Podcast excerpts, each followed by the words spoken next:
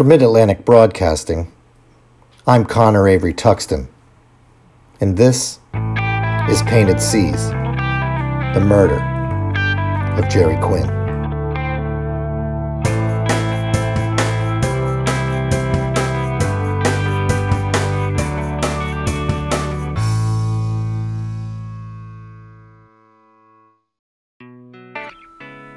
I distinctly remember watching my first episode of Monty Python as a kid and being completely mesmerized.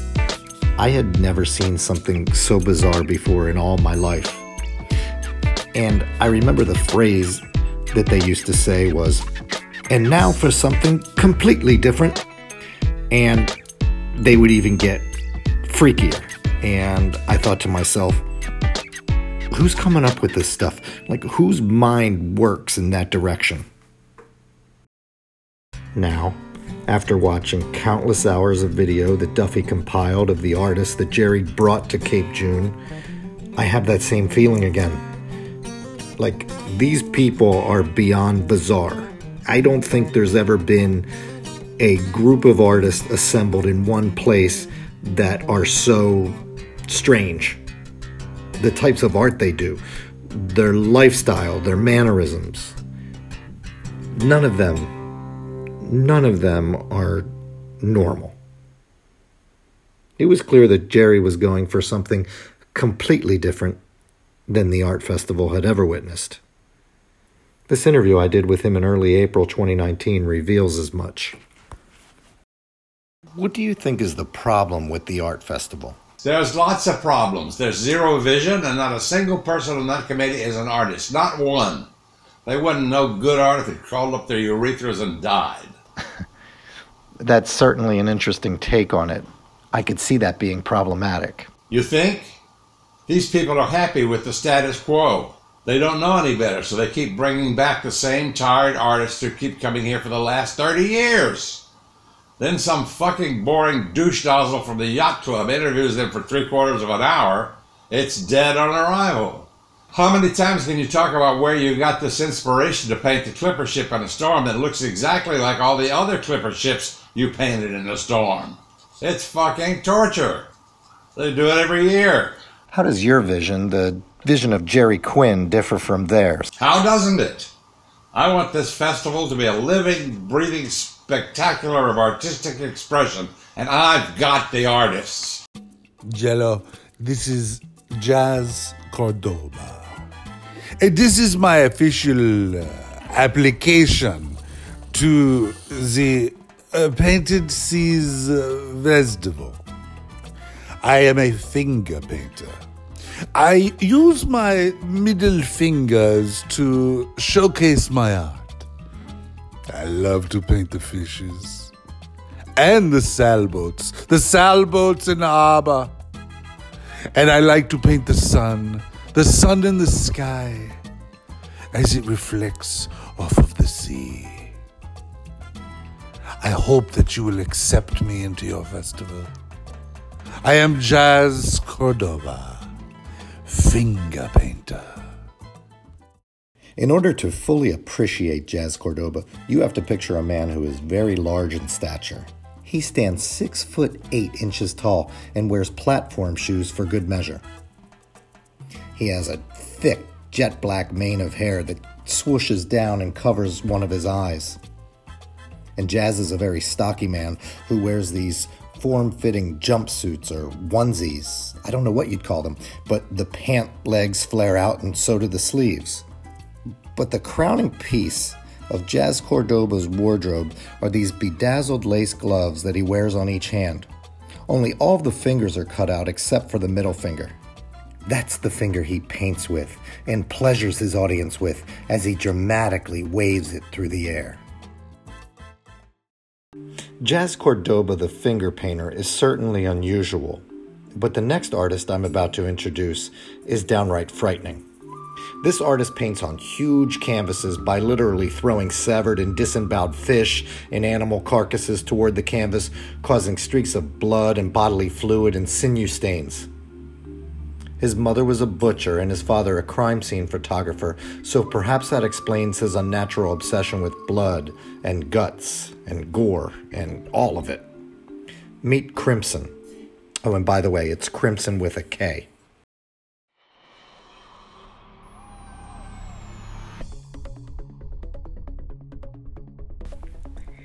The most beautiful phenomenon in all the world occurs in the ocean.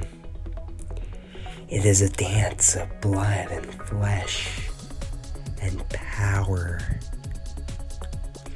It is the feeding frenzy, oft imitated, too perfect to be duplicated. I use whatever I have at my disposal to bring these frenzies to life on land. If you are squeamish, you cannot handle the sight of guts, plasma, and bodily fluids on a 20 by 20 canvas, then I am not the artist you are looking for. I thought the next artist, Ronnie Zane, would be relatively normal, especially after meeting Jazz, the middle fingered finger painter, and Crimson, the graduate of the Charles Manson School of Painting. But I was wrong. Ronnie Zane's art is quite unique for one reason it is exclusively about sex. And not any kind of sex, but sex with mythical female creatures called sirens. Meet Ronnie Zane. My art is definitely NSFW, not safe for work. I create sculptures of sexy sirens. Sirens are super dangerous and super hot. Look at this hottie. Made her from resin. Bam! Tell me you wouldn't do it with her. You would. I mean, damn, she's so fine, huh? The name's Ronnie Zane. My friends call me Insane Zane. As I was trying to figure out whether Ronnie Zane used real female models or whether he just used photographs from Hustler magazine for his sirens, I realized that I had missed two voicemail calls that sort of pulled me out of the rabbit hole of watching eccentric artists and slammed me right back into the reality that I was investigating a murder the brutal, depraved murder of an artist only a little more than a month ago, and worse. I seem to be the only one in town doing the investigating. The first call came from Captain Theodore Pethybridge, the pompous president of the Cape May Yacht Club, the same gentleman who, right before the festival, threatened to keelhaul me for mentioning the name of Jerry Quinn on his vessel. This time around, though, Captain Pethybridge took a markedly different tack. In the interest of time, I fast forwarded to the middle of the call. I believe I may have been uh, somewhat short with you, and uh, perhaps when you were asking questions about the Jerry Quinn. I, I'm like everyone. I'm I'm horrified to have learned of Mr. Quinn's demise. That was quite quite shocking. Uh, however, I, I've recently come into some information that I thought may be of interest to you. It appears that perhaps Mr. Quinn, albeit a strange and incorrigible and perhaps even unconventional uh, artist, uh, may have been actually the savior of our festival. I, I, don't want to leave too much information or a message. I, I'd prefer that uh, we met in person, and perhaps you could meet with our treasurer, Fiona McGregor. You have my number, and I look forward to speaking with you. Good day. The next voicemail was disturbing. Hey, are you the uh, reporter that's uh, looking into the death of uh, Jerry Quinn? Uh, I'm sure you've reached out to the police, but if you haven't, you're not gonna find shit there. Jerry Quinn was a complete douchebag, but he didn't deserve what came to him. uh, Death Festival was was dying on the vine. And he was a sacrificial lamb, only he didn't know it. You're not going to find anything out until you talk to the people that didn't want that festival to happen.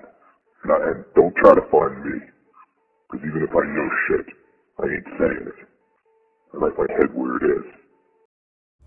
After listening to the voice of the altered call over and over, I still didn't have a clue as to who it was and why they were calling. So I decided to put off watching the next three artist audition tapes and headed back to Cape June for some answers. It was a gorgeous early October afternoon and a perfect day for a drive to Cape June. I wish I was going down to sit on the beach and relax in the sun or even walk the promenade, but I had a darker task to find out who cut the head off of Jerry Quinn. I hadn't talked to the Cape June Police Department in a few days. I mean, I hadn't talked to Annie, the receptionist at the Cape June Police Department, or left my umpteenth message for the Phantom Cape June Police Chief, so what the hell? I thought I would give them a call.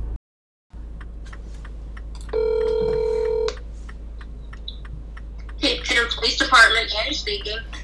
Annie, good afternoon. I'm calling from my car. This is Connor Avery Tuxton. Hey, Connor, long time no talk. How you been? Well, I've been fine, thank you, Annie. I hope you're doing well. Oh, I'm fine. You know, once in a while I get that pain in my big toe, though. Happened this morning. I think they call it hammer toe. That sounds painful. Hey, listen, Annie, I left a message for the chief and I still haven't gotten a return call. Connor, hun, did you ever realize that you're a? I beg your pardon? Your initials, Connor Avery Tux- Tuxton. That spells C-A-T, cat. Yes, that that's true. Don't tell me no one's ever noticed that before.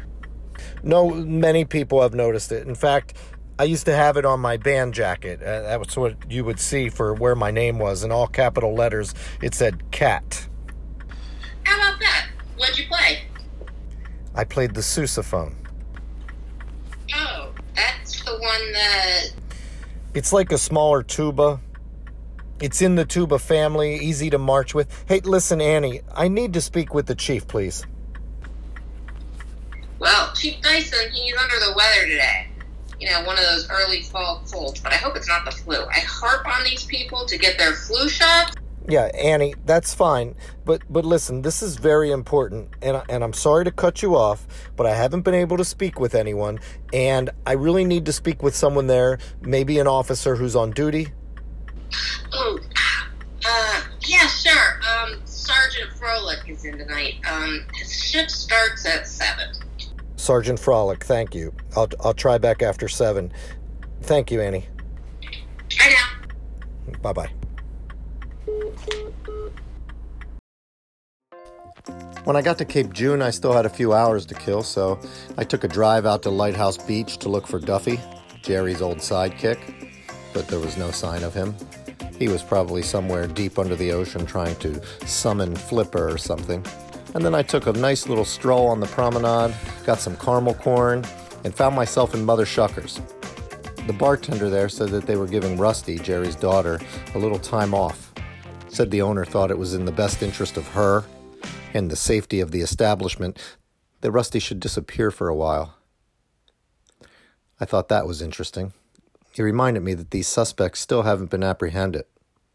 Kind of a sobering thought. And lo and behold, as I was leaving the bar, who do I see? But Carl, our old friend who propositioned me last time I saw him. Let's see what Carl has to say today. I just was uh, sitting here having my drinks and, uh, you know,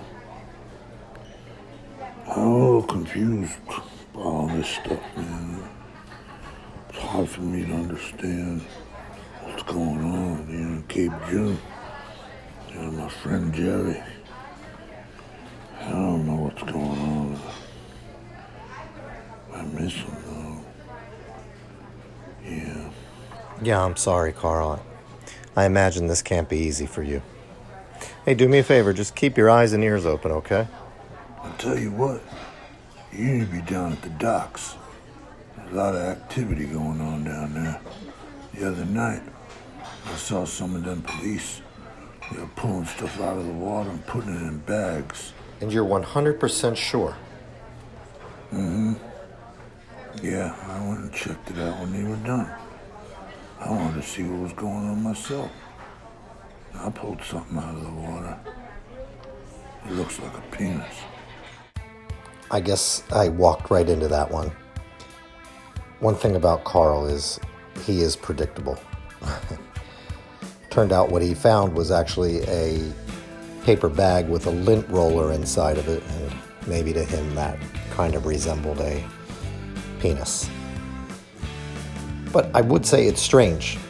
It seems that I've gotten the most information on this case from a guy who's always intoxicated and is fixated on the male genitalia. So, in a way, I'm thankful that I have Carl to talk to. Now I'm headed to meet Officer Froelich. My name is Officer Douglas Froelich.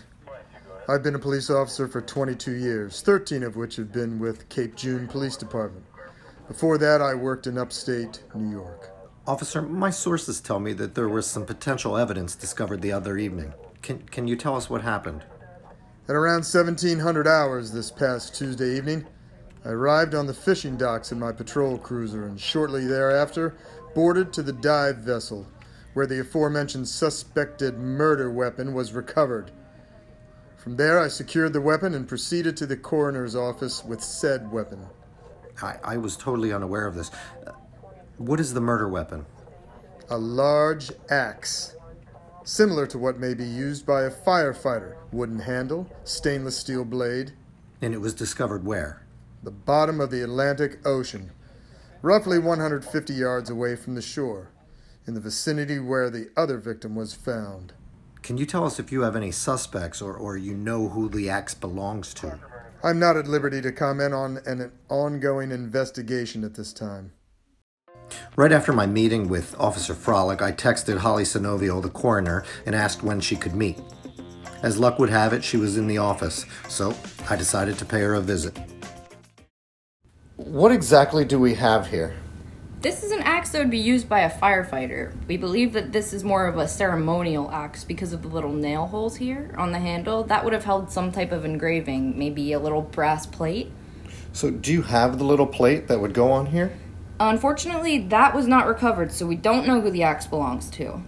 But, but regardless, this must be a huge break in the case. Major. Connor, would you mind following me? Sure. Where are we headed? Uh, just right outside the back door. I have some boards here. Not that it matters, but this is pine. It's a little softer. Okay, and I guess. Could you uh, stand back over there and put these on? I'm going to strike the board. So right now I'm putting on goggles, and let's see, Holly, Dr. Sinovio is walking over to the board with the axe. Ah! Okay. Sorry about that. I have a lot of pent up rage. I see. My mother in law just moved in with us. And that kind of puts pressure on a marriage that's only three months old. Okay. She's an evil bitch, but I digress. Let's go back inside. You certainly have a hearty swing there. There's uh, Jerry's head again. His head clearly wasn't severed by an executioner. Look at all the hits around his neck. These are consistent in diameter with axe hits in the board, and it gives a big clue to our gouged out eyes. See, when you turn the axe around, it's a pick. I see. So, so the murderer used the pick side. Yes, to tear out Mr. Quinn's eyes from his head? Can I ask you, can you verify 100% that this is the murder weapon used to kill Jerry Quinn? I would say yes, without a doubt. Finally, it seems like we're getting some answers. But that just leads to more questions. There's a murder weapon, but still no suspect or suspects. And I wonder why Captain Pethybridge wants me to talk to the treasurer of the Cape June Yacht Club. Curiouser and curiouser. For Mid Atlantic Broadcasting, I'm Connor Avery Tuxton, and this is Painted Seas The Murder of Jerry Quinn.